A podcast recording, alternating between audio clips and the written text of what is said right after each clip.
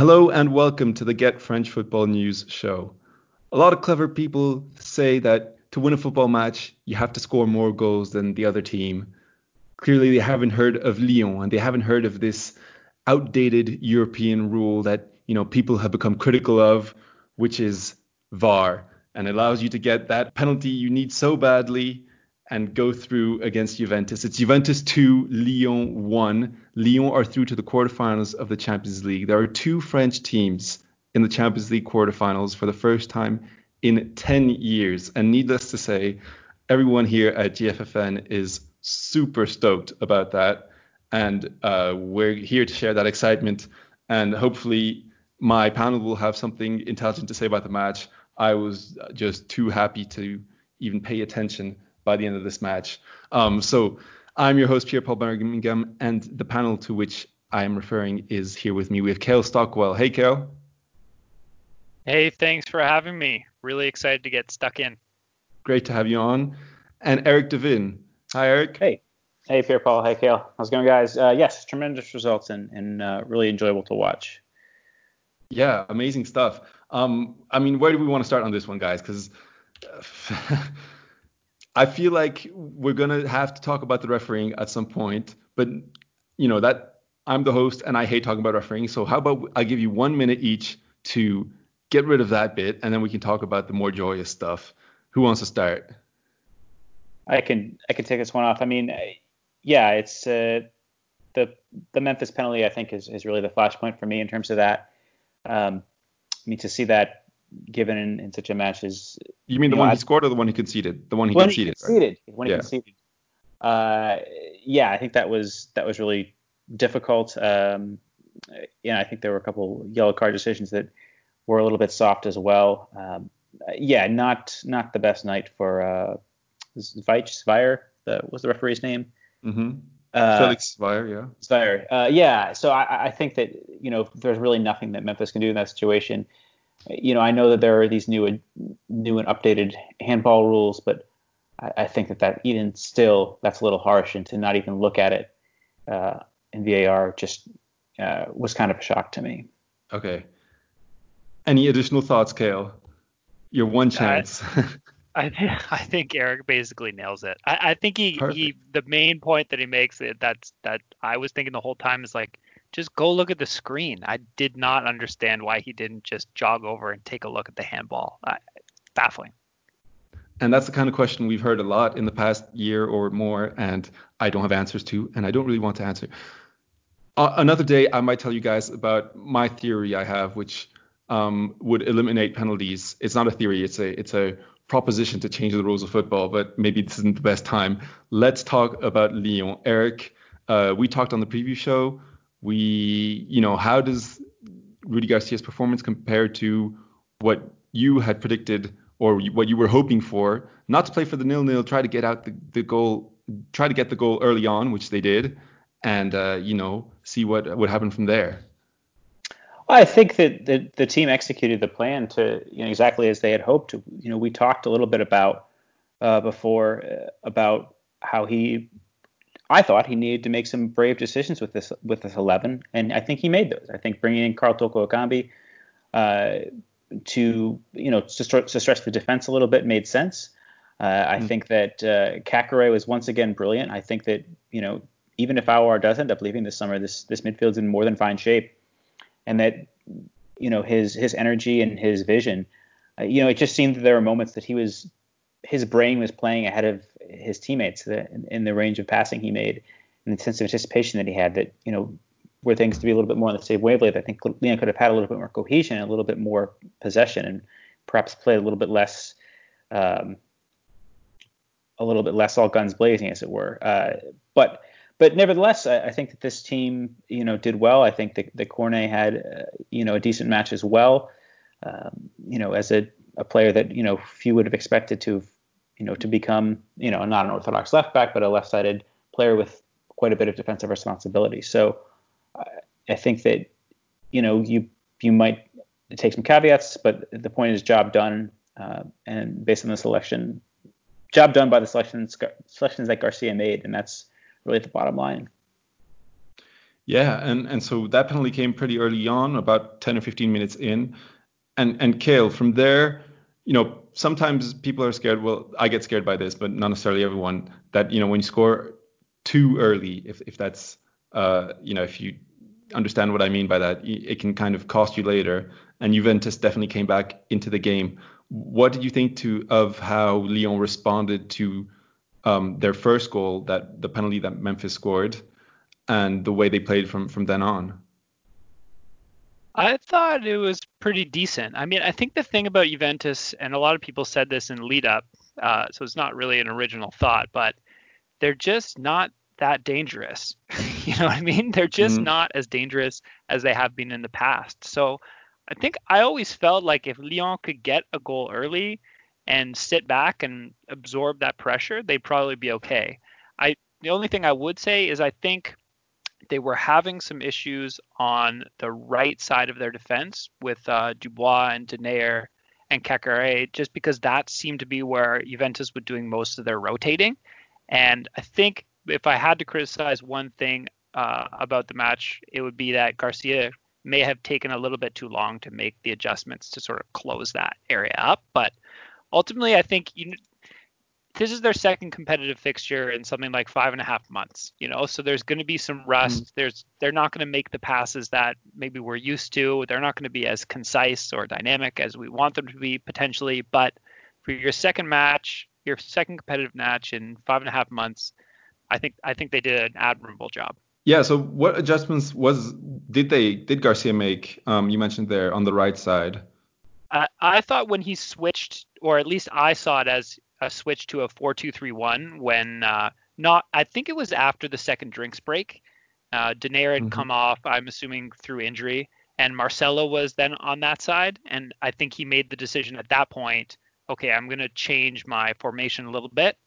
Uh, and that I think closed Juventus up a little bit. I think they were finding a lot of space. I found they were finding a lot of space behind Dubois, sort of in between Dubois and Denayer, especially Rabiot, who was getting into that channel, and then that allowed uh, Ronaldo to rotate on to Marcelo, which I think they were trying to do most of the match, and this was a really sort of easy way for them to do that. Once he made that change, that became more difficult because they had that double pivot and then the three other midfielders, so they could play a, a uh, 4-4-2 low block, which allowed them to stretch out their midfield a little bit more, made it more complicated for Juventus to try and break through and get to that final defensive line. Yeah, that's a that's a great observation. I thought, you know, on the other side they had a couple worries too, um, especially when Bernardeschi got on got around one time and sent Lopez, you know, flying into the middle of nowhere, and then there was a heroic tackle from from Marcelo just a meter away from the goal to to to save that because you know Lopez was completely gone and Bernardeschi had an open goal ahead of him. Um, I mean that was one of the highlights of the match without a question. Um, but yeah, I kind of picked up on on Marçal um, more so on the ball actually being a little bit worried and and kind of hooving it long. I don't know if Eric you would agree with that observation. Yeah, I think so. I mean, again, you know, he I think this is a player who we've seen in his time at Ligue 1 that he's a fantastic player at getting forward, but you know, much like Cornet, he's being asked to play in a much more negative, not negative, but a much more defensively oriented role. And mm. I hmm. think that you know, whereas as a left back he might get out of trouble by trying to run with the ball, I think that you know he since he didn't quite have that option against uh, against Juventus's midfield, that he could be you know literally running into trouble where he tried to use possession or his, his dribbling ability to get to get out of it and that uh, you know he, he was left with few options. And again, that you know, as, as we rightly said, I think that that that gave Leon some a lack of coherence in terms of their attack that they were sh- so short on possession as a result of, of this. You know, I, I think that we mm-hmm. think about you know those center backs who do have a good range of passing as being you know really successful at this type of play. But you know, Marçal is you know I, I think he's in there more for his pace than anything else, and I think that seeing that be the case, uh, you know, he did do a good job, but in terms of building play from the back, you know, he's never going to yeah. be the sort of player who, upon which he can hang his hat on that. Yeah, but also I thought, um, so I mean, we've picked up on how Lyon were uh, you know, kind of absorb the pressure and, and let Juve try to kind of, you know, like a wave hitting against a seawall against them. But but I thought that some of the best moments from Lyon in the match were they had these phases of two or three minutes every every so often on the ball where they were they had a nice crisp passing, very uh, strong technically with you know each player and, I mean like in a, in a kind of dribbling sense, a lot of players uh, achieving some some really good moves and and and getting rid of defenders like that. I mean, Caqueret had some, uh, Depay, even Cornet, for example, Aouar, of course, too. Um, and I, I mean, I thought some of those phases were really astonishing football, and I would have liked to see more of it. Now, maybe I don't know if that was that would be imprudent, or uh, and it's just me, you know, enjoying the good football bits. But definitely, Lyon could have posed a more uh, more of an attacking threat. Was was what I thought. Yeah, I think at times Garcia as a manager in these bigger games has a tendency to be perhaps a little bit too deferential. Mm. And there were definitely moments of that in the first half. I think by the time he made that change in the second half, Lyon actually started playing more with the ball, and I thought they controlled more of the game as the game progressed, if that makes sense. Uh, I I mean, Eric alluded to this earlier, but I think that midfield is maybe I don't want to say underrated, but it's kind of underrated. I I think Bruno, Caqueret, Aouar, these guys are really good ball retention players. They're really good passers. They're generally pretty calm. They can dribble in midfield as well. They can create space for themselves. I think that's that is the makings of a really really dynamic three. Yeah, I totally totally agree with that. Um, should we talk about Maxence Caqueret, who um, you know maybe the greater footballing audiences aren't familiar with him yet because he's played so few games with Lyon. Like I think he's played eight games in in Ligue 1, and this is his first in Champions League. Um, but he's uh, what an astonishing player. I mean, he, he he looks first of all like you know if Alain Delon were a footballer, he would look like Maxence Caqueret and play like Maxence Caqueret. Um, but also, uh, you know, just so calm on the ball, so skillful. It's going to be interesting to see how this team evolves in the if if Aouar does uh, does leave because I think that with Caqueret and and, and Guimaraes, you've got a nice balance there in terms of midfielders who can be not more negative but more prosaic in their play and and and control the match a little bit more. Um, with Aouar, you've got someone who's creative, could also hold the ball, and I think that you know it looks to probably be Jeff Reine-Adélaïde who who will take this this spot in midfield mm-hmm. uh, if Aouar does go. And it'll be really interesting to see how the team evolves tactically as a result of that. Um, you know, there's also the question of what to do on the right flank. Um, you know, I, I, have doubts about Bertrand Traoré is the is the answer there. So, you know, how Rudy Garcia de- evolves his team into next year, I think is really interesting. But I think that whether he plays a 4-2-3-1, 4-3-3, a 3-5-2 is his regular formation, um, the Caqueret has made himself, you know, all but undroppable. Uh, which is saying something given the money that they spent for Thiago Mendes in the summer. He nails it. I, also, just one little wrinkle from that match that I found so impressive from Caqueret, which is he basically played three different positions in mm. one match. So he started on the right side of that three. Then they moved him into a double pivot with uh, Guimaraes, and then he actually went and played on the left side at the end of the match and that 4-2-3-1 on the left. Like, it's pretty incredible that at 20 in your first European fixture, you go out there, you don't get taken off over 90, and you play basically all across the midfield. He's such a talented player. I love his energy. I love his pressing. His pressing is phenomenal. He just hmm. he is in your face constantly up the pitch. He gives Lyon this completely different dynamic that they were missing with Tousart in there, I think and then just his ability on the ball. He, he's always looking to make a pro- progressive pass. He's always looking to retain it and shift it forward. It he's just a really nice nice player to watch. It's exciting. Yeah, completely. Uh, and guys, um, now Juventus is a little bit outside of our jurisdiction, and uh, there's a Get Italian football news show out there for uh, people who want more podcasts from from the Get Football group. and they'll probably know about, more about Juve than than we do. But what did you guys think of the way they played?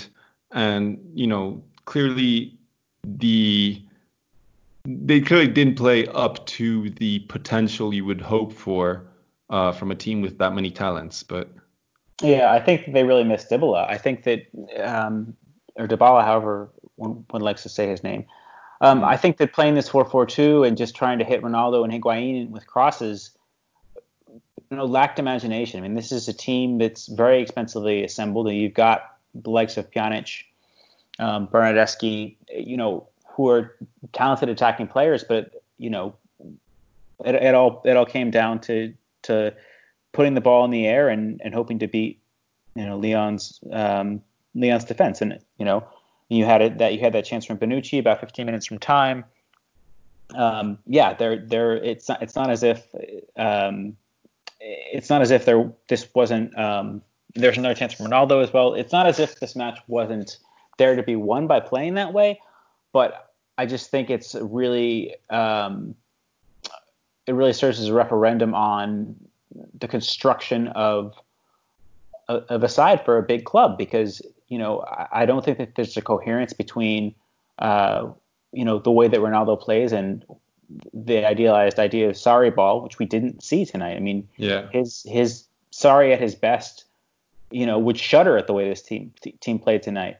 But I guess you know without without Dybala, he was it was needs must, and playing that that front two of two you know physical presences uh, was how he wanted to win the game. Again, it almost came off, but still, I, I think that you know, take away the the penalty that was uh, given against Memphis, um, and I, I, think you've got probably a truer picture of the difference between the two teams. And it was it was a, a Juve side who were you know, frankly lacking a, any great deal of imagination. Mm, yeah. yeah, I think that's that's all on point. And uh, you know, I, for a lot of, I think a really good way to tell the difference between the good sides and the really great sides now is just their ability to break down these low blocks. And I think with the great sides that you're seeing in Europe right now, and I'll use Bayern Munich as an example, they just dismantle teams that sit back and try and defend against them the whole match.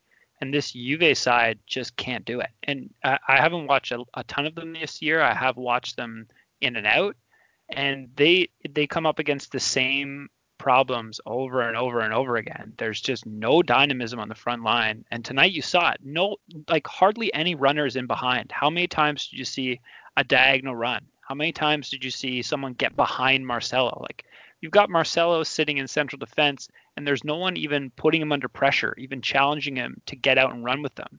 It, it's so slow. It's it's it's just they just look really lethargic. They don't look anything like Eric said, like what you want a Sarri team to look like.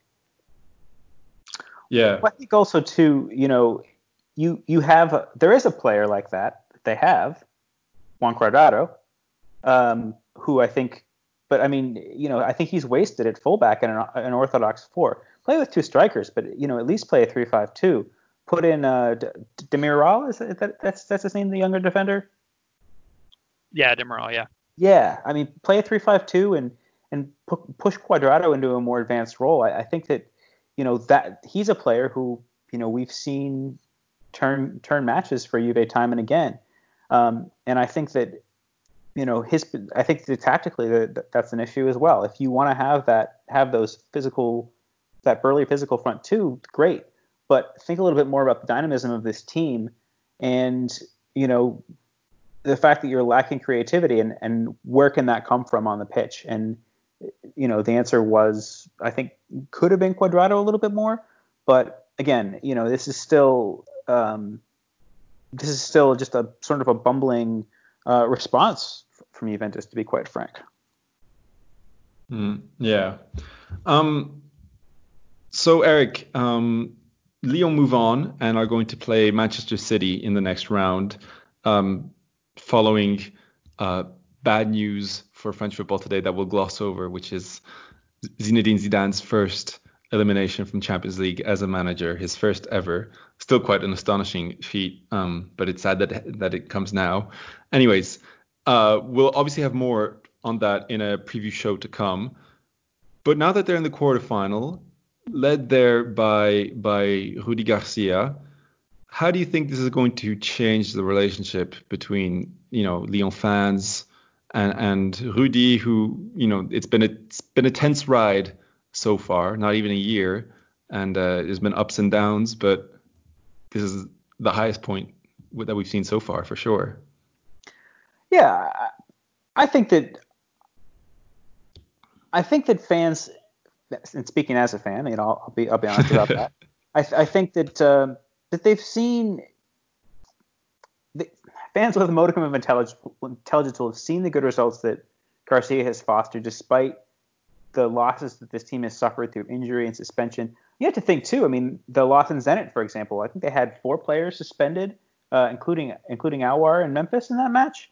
Um, so there have certainly been occasions where things have seemed seemed to be about to conspire against them, but you know, he's managed to get the results. And I believe also that you know if, if it does end up that you know, don't play European football next year, I mean I think that had this those last ten matches of the season been played, I think that, that Lyon would have had, had what it takes to have overcome at least one of Nice and Reims. Um, so yeah, I, I think that hmm. that that idea of a steady hand to guide this team into what frankly is the unknown. I mean, I could see all of Depay, Aouar, and Dembele leaving.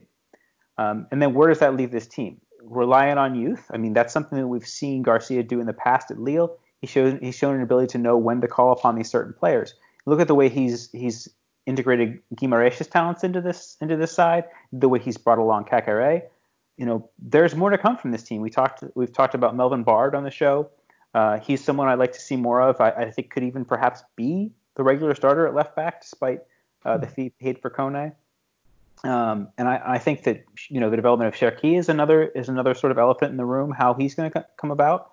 Um, so yeah, there's a lot to there's a lot to look forward to from the idea of Garcia leading this team, even if you know he's not playing champagne football all the time.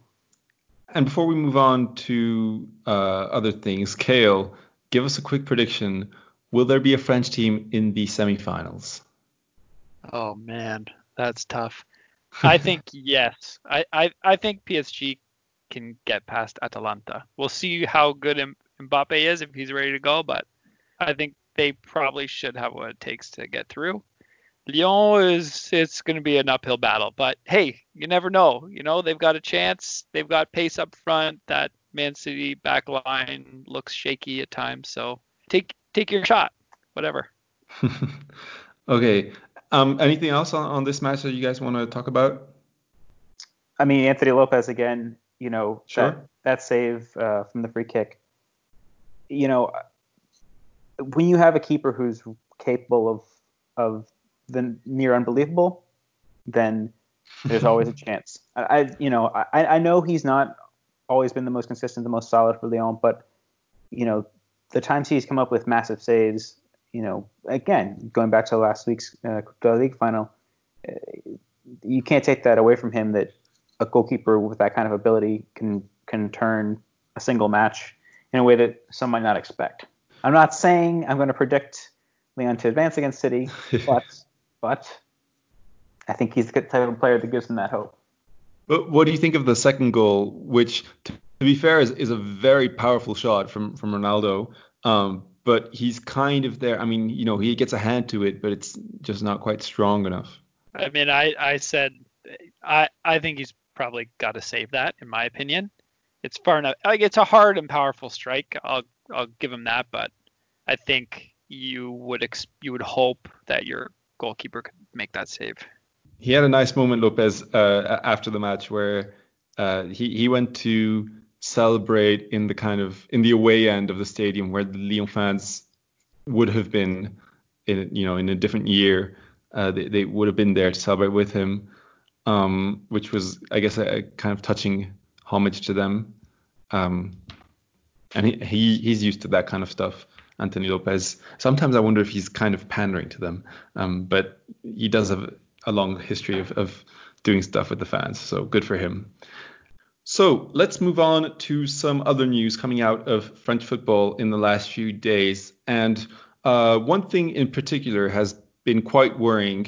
Uh, only two or three weeks uh, before the start of Ligue 1, a number of clubs have had uh, cases of COVID among players and among staff as well. Uh, Lille was the earliest known one uh, a few weeks ago with with four players out, but since then Strasbourg have had a number of players. So have Nantes, uh, Montpellier, and Saint Etienne have also had uh, one or two each in the last few days. Uh, Cale, you've written about this in uh, on uh, the website for Get French Football News. Um, it was it's apparently the second part of the French football farce, which you have been covering. Although this is quite different from from the previous stuff we've talked about. Uh, what is going on? Uh, are there more cases, first of all, in France than than in other countries among uh, football clubs? And how come this has happened? You know, why is there a kind of boom in the numbers in the last few days? I don't know if there's more in France among football clubs as compared to other leagues. Uh, I mean, also France is going to be the first league back, so they're playing a lot of friendlies right now. So that also might be a byproduct. They're doing more testing, so we're getting more results. Well, um, actually, I mean, I'll just jump in because I, I kind of know the answer to that question, which is that I mean, I don't have the exact numbers to compare. There have been some cases in other countries, um, but it doesn't seem that there's been, you know, this many number, this big a number in, in this many clubs, like only a few weeks before the league starts, because you know the other other countries have been playing and it's been going on mostly okay. I know in Spain there was a problem on the last day with one of the teams playing to stay up um, had a few cases, but like if you look at the Premier League, I mean, ever since restart, I virtually no one has has had a problem. Um, and Liga is having, you know, having to send a lot of players in quarantine right now, which is a concern. But sorry, um, keep going. No, that's good. It's good to have the answer to that. Uh, yeah, I, you know what? This it's a really complicated question. It's kind of a complicated answer, but part of what's going on right now in France, and Pierre Paul, you're there, so you might have a better sense of it than I, is mm. that the numbers are showing that uh, over a seven day, their seven day rolling average in France is going up. I mean, I suspect that's probably a byproduct of society opening up a bit. Um, so, because I think you're seeing these numbers in society go up and players are coming to play football, but then they're going back to their homes or they're going shopping or they're doing what else, whatever else they're going to do, I think you can probably expect these cases to also be occurring within football clubs. Now, there's another part of this question, which is the testing. And so, if we take, for example, the cases at Strasbourg and Montpellier, uh, a lot of people have keyed in on this friendly match they pay, played on the 28th of July. So, in advance of that match, Montpellier tested their team. They got all negatives and Strasbourg didn't. They had the test, the last test they actually did was five days earlier ahead of a friendly that they were playing against Nîmes. So, and then it came out following that that there are, I believe there were eight cases, I think, in Strasbourg, and then there were cases, four to five cases at Montpellier following that match. So, I think there's a question about how much you should be testing, when you should be testing. I mean, honestly, it's so complicated. There's also issues around how there's a lot of false negatives with the test. So how many times do you have to test to make sure that you're getting, you know, an accurate reading of whether anyone on the team has the virus? I think the leagues that you're seeing that don't introduce what they're calling these bubbles are mm. going to see cases occur throughout the season because it seems from where I'm sitting and from the research that I've done, there's just not a way to completely eliminate the virus from football if you're not eliminating it completely from society. So I think you can probably expect there to continue to be cases as the season goes on. What the LFP is now having to deal with is how do you manage that? How do you one reduce the cases because right now we're obviously seeing quite a few in the last week, you know, you had Montpellier, Strasbourg, Nantes, and now Saint Etienne. So all of this happening in one week is not a great look. So the LFP is going back to look at their protocols that they've come up with to, I, I guess, reinforce them. We haven't heard yet what that's going to look like.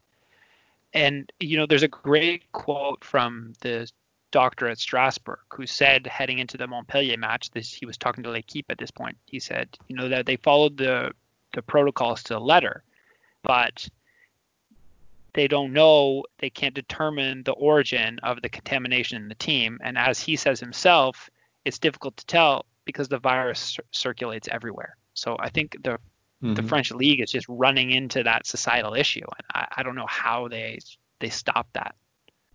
Yeah, I mean the thing with Strasbourg is that um, so they they um, they were in a kind of uh, one week training camp or something in Evian, uh, the town which is near Switzerland, which is actually very close to where I am right now.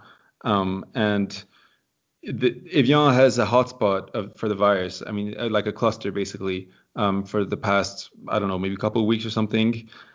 And um, I'm assuming that's where they picked it up because, like you said, they had that first game against Nîmes, which was also during the training camp where, you know, before that they tested negative, and then in between then and, and the game against Montpellier, um, they clearly got contaminated.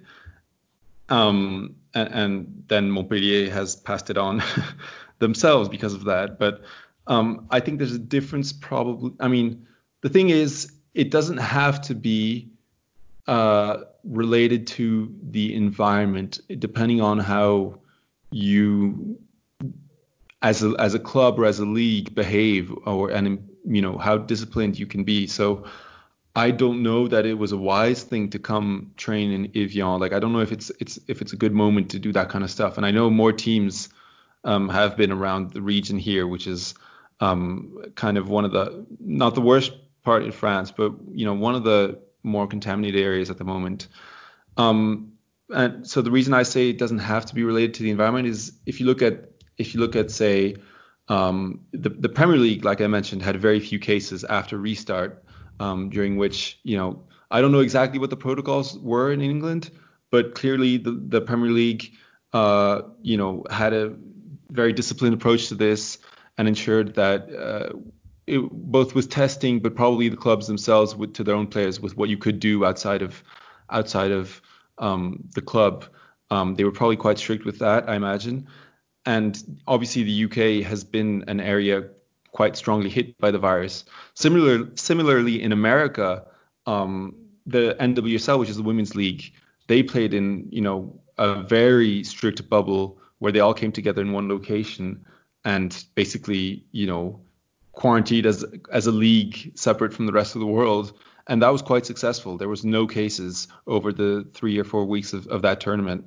Um, so it, it is feasible, like separately from from how the rest of the country is um, but I'm quite worried, like you say, Kale, that there isn't really a public, a publicly known protocol yet on the on behalf of the league. We don't know what 1 measures are, you know, how they're going to respond to cases.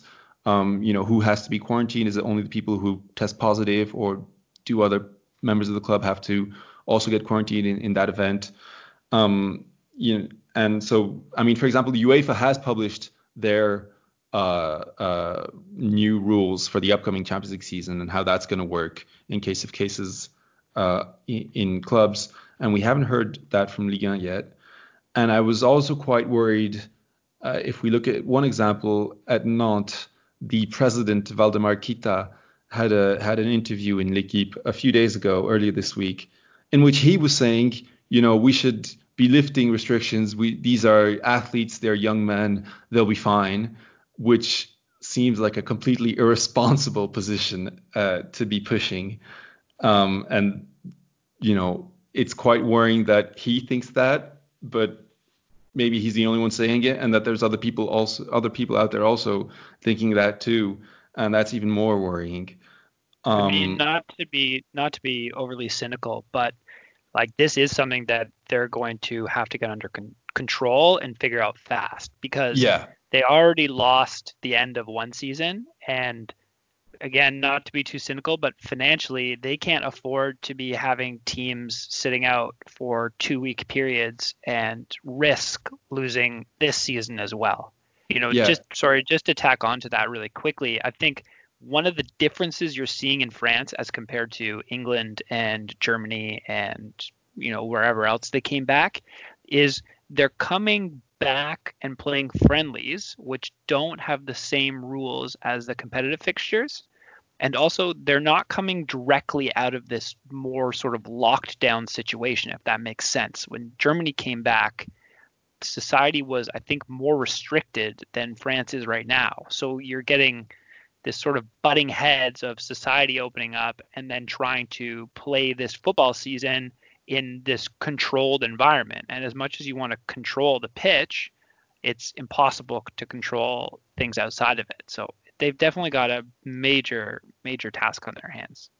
I agree, and even if it's like, you know, well, especially at the very beginning, like, you know, if if on match day one we're already playing uh, fewer than 10 matches a week because some teams are in quarantine, you know, I don't know. We're going to be running after it all season, and it's going to be a disaster. It's going to be worse than than two years ago when um, when because of the Gilets jaunes movement and other stuff, they were canceling games left and right. It, it's going to be even more complicated than that, no question. Um, so yeah, that's a concern, and I think we're all hoping that you know they come up with a plan very quickly as to how to best address that, um, so that we don't look silly again when the new season starts, which was supposed to be kind of Ligue 1's comparative advantage over the 2020-21 season that you know we'd be starting ahead of everyone else. Okay, so let's move on then to uh, something else.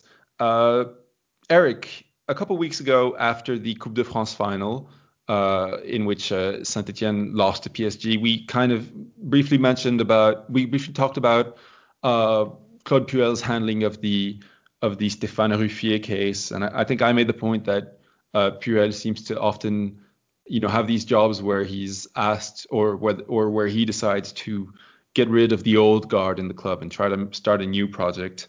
Um, that has become a more substantial news topic uh, quite recently, actually earlier today, um, as it has emerged that Saint Etienne are looking to get rid of all four of their most expensive salaries. So that's Ryad Boudebouz, Wahbi Khazri, Yann M'Vila, and Stéphane Ruffier, um, uh, who we already mentioned.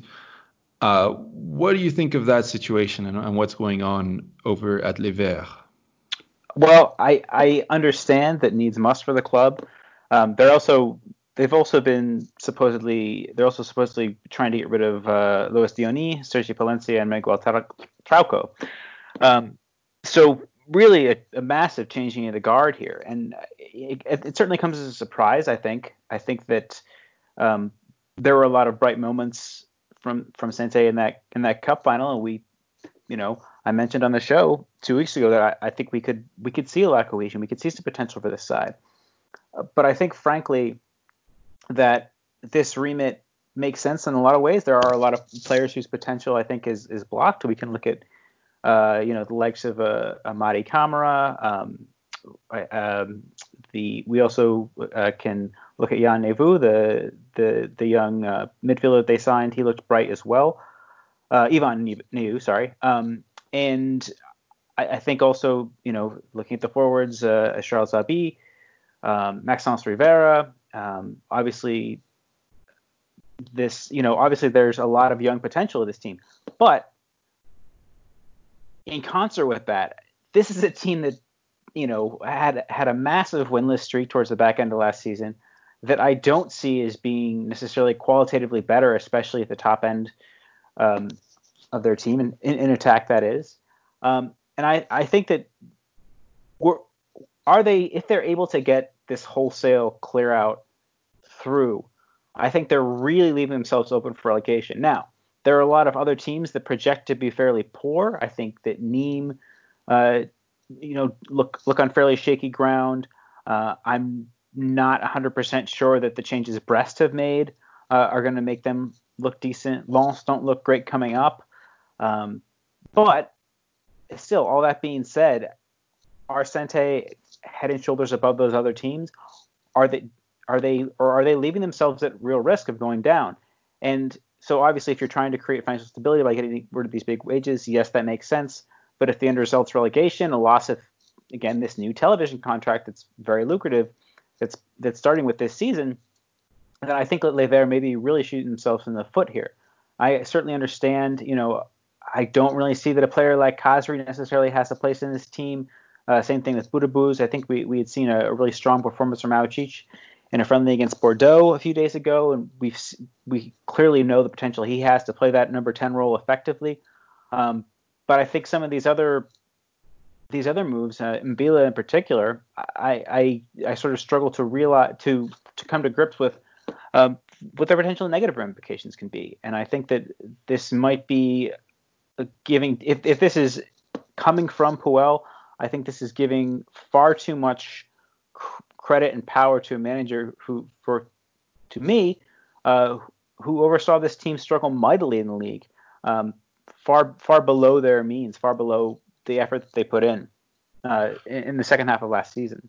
Well, it seems it seems to be that um, the decision to get rid of those four, well, as as a kind of a whole, seems to be coming from above Puel. Um, there's a quote from from one of the presidents, Roland Romeyer, who's saying we're trying to reduce the the uh, salary, uh, the wage bill by 20%, and you know Puel just seems to have to be kind of executing that order really, um, which you know I, I, guess he doesn't have a choice. He'll try to do it as, as, best he can. Obviously, he wanted to get rid of some of them, especially Ruffier, um, but he does he is a coach who can manage young players. Do you think that's part of the reason that they think now is a good time to to do this?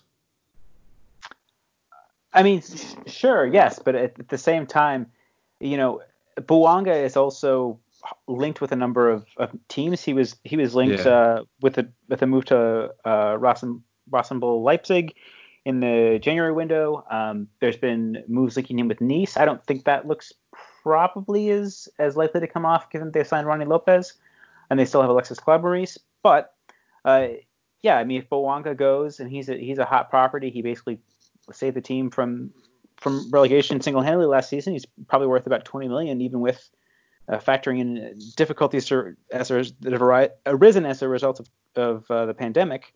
Um, but if Bouanga goes and you've got those those players going as well, I don't I don't see this team surviving. They're just you know, even mm. with a hmm. promising young defense and and um, Moulin looking to be a decent keeper, uh, I don't think there's enough in, in that team's attack. Where where are the goals coming from? You know, I, I like Charles Abi uh, as a striker, but he's he's more of a, a, player who is sort of a workhorse, is willing to pull people out of position and and batter opposing defenses physically uh, rather than putting the ball in the back of the net. Um, you know, the goals came from from Bouanga. If he goes, uh, this team are a dead cert for relegation, which is really a shame. I mean, even as uh, you know, as a, as a professed Lyon fan, uh, Saint Etienne in the league are a great thing. Uh, the crowds that they get at the Geoffroy Guichard, which again we may not see to that extent this season, um, mm. but the atmosphere that's created there and the history and tradition of this club, I think are, are really a massive asset for the league. And for for Romeyer and, and Puel to be to be putting that at risk, frankly, uh, just uh, you know, there's there's there's got to be a more sensible and less dramatic way to resolve this, unless Asante are really uh, more financially hamstrung behind the scenes than we realize. Now, again, in France, you know, as, as regular listeners will know, we do have this thing called the, the DNCG, who are very strict about clubs' finances. Um, for example, Lille, a lot of the mechanization, machinations behind why they're selling so much is they have an unfavorable lease. Ter- they have unfavorable lease terms uh, surrounding the Stade Pierre Mauroy that hamstring them financially. Mm-hmm. Um, and you know, Sainté may be wary of suffering a, points deduction or some sort of other penalty at the hands of the DNCG as a result of this. Um, but a lot of these players are are not under contract for three or four or five years. I, I don't think any of them um, are out of are in under contract beyond uh, 2022. So maybe the, the thinking is there is still some value to them. I don't know. It just it just seems a bit of an over overstepping of what the club should do, but it seems it seems as if it's something that's being taken to the extreme. I think it could really be problematic for there in the next season. Mm. And and I agree with that completely. On the specifically on the uh, the Stéphane Ruffier situation, um, he has so on the one hand they've said he he said he doesn't want to go, but he also doesn't want to be a sub, and therefore Puel has told him, you know, you won't even be in the top three choice or something um, for goalkeeper.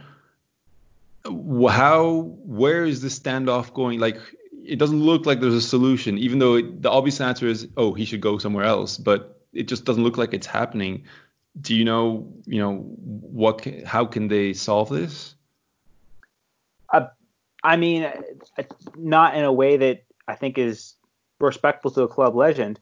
I think you know part of what's driving this is is uh, Stefan Bajic, who's the likely to be the second string uh, keeper as as the season starts. I mean, I think he's kind of like this. You know, we've seen Paul Bernardoni sort of be you know this figure in the shadows at Bordeaux, a very mm-hmm. young and promising keeper who you know wasn't getting his chance because there was a more established veteran.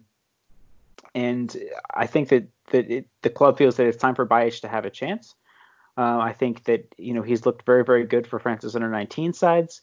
Um, uh, last summer he played at the at the under 19 uh, European Championships and looked good. Um, and I think that they can they see um, Moulin perhaps as being more able to handle sort of uh, this transition transitory role, um, if you will, transitionary role. Sorry, um, that mm. that he, his ego is not to the the point where he, he'll make this more difficult. I, I think that you know if this is done well, a club can set itself up for a decade of success or more. I think we can we can relate this perhaps to uh, Anthony Lopes's succession at, at Lyon. That uh, Remy Vercoutre was the was the backup to Hugo Lloris, and when he came in, uh, it was a it was a slow transition, um, aided by injury uh, to Vercoutre, but still that it, it, wasn't such a, difficult situation when it did come time for uh, Vercoutre to relinquish those those the gloves, if you will. And I think yeah. to get this right, um, you know, or you know, Bajic could be the type of player who also makes takes his leave. I mean, we've seen a lot of young young players leave French football uh, as a result of you know the, on part on their perception, rightly or wrongly. I think rightly in this pla- it, rightly in this place is that they're being you know ready to be given a chance, and they end up in Germany. They end up uh, in Italy. Um, there's the young uh, defender at Roma there. I'm, I'm, blanking on his name. I'm sorry. Um, who? So I mean, yeah. There's there's just a lot of um, there's a lot of, of issues that with with this, and I think that um, you know Ruffier does need to go. I, I think that, yeah. that that's why he's he. I don't think he has the. He's a fantastic player. He's been a fantastic servant for the club, but I don't think he has the right attitude. Uh, you know, he's been been reported. He's reportedly a very aloof character. I, I don't know that he's necessarily like a, a sort of camaraderie building player, but from what I understand, that would uh, you know have the the charisma and, and and humility to to aid in this transition in a way that makes sense. Yeah, he's also previously refused to be the number three goalkeeper for France. He would have preferred he preferred not right. being in the squad. Right. So he's kind of an interesting character, like you say. Um, yeah, well, it's it's gonna be uh, it's it's not looking like it's gonna be a very fun season for Saint Etienne. It's um, some concern there as well, and obviously we'll be here to uh, keep a close eye on them. That's all that we have uh, for you guys today. Thank you, Kale. Thank you, Eric. Um, we'll be back very shortly. Obviously, there's more Champions League matches uh, coming up next week involving French clubs. So keep an eye out for the, those uh, uh, preview shows, get, get, get French football news shows. Yeah. And also, uh, actually, our, our friends from Get Italian Football News and Get German Football News have their own podcasts coming out right now. So uh, if you if you like football from those countries, feel free to listen to that as well. Uh, so, and for more news, you can obviously follow GFN on Twitter at GFN, or uh, check out our website at getfootballnewsfrance.com. Thank you for listening.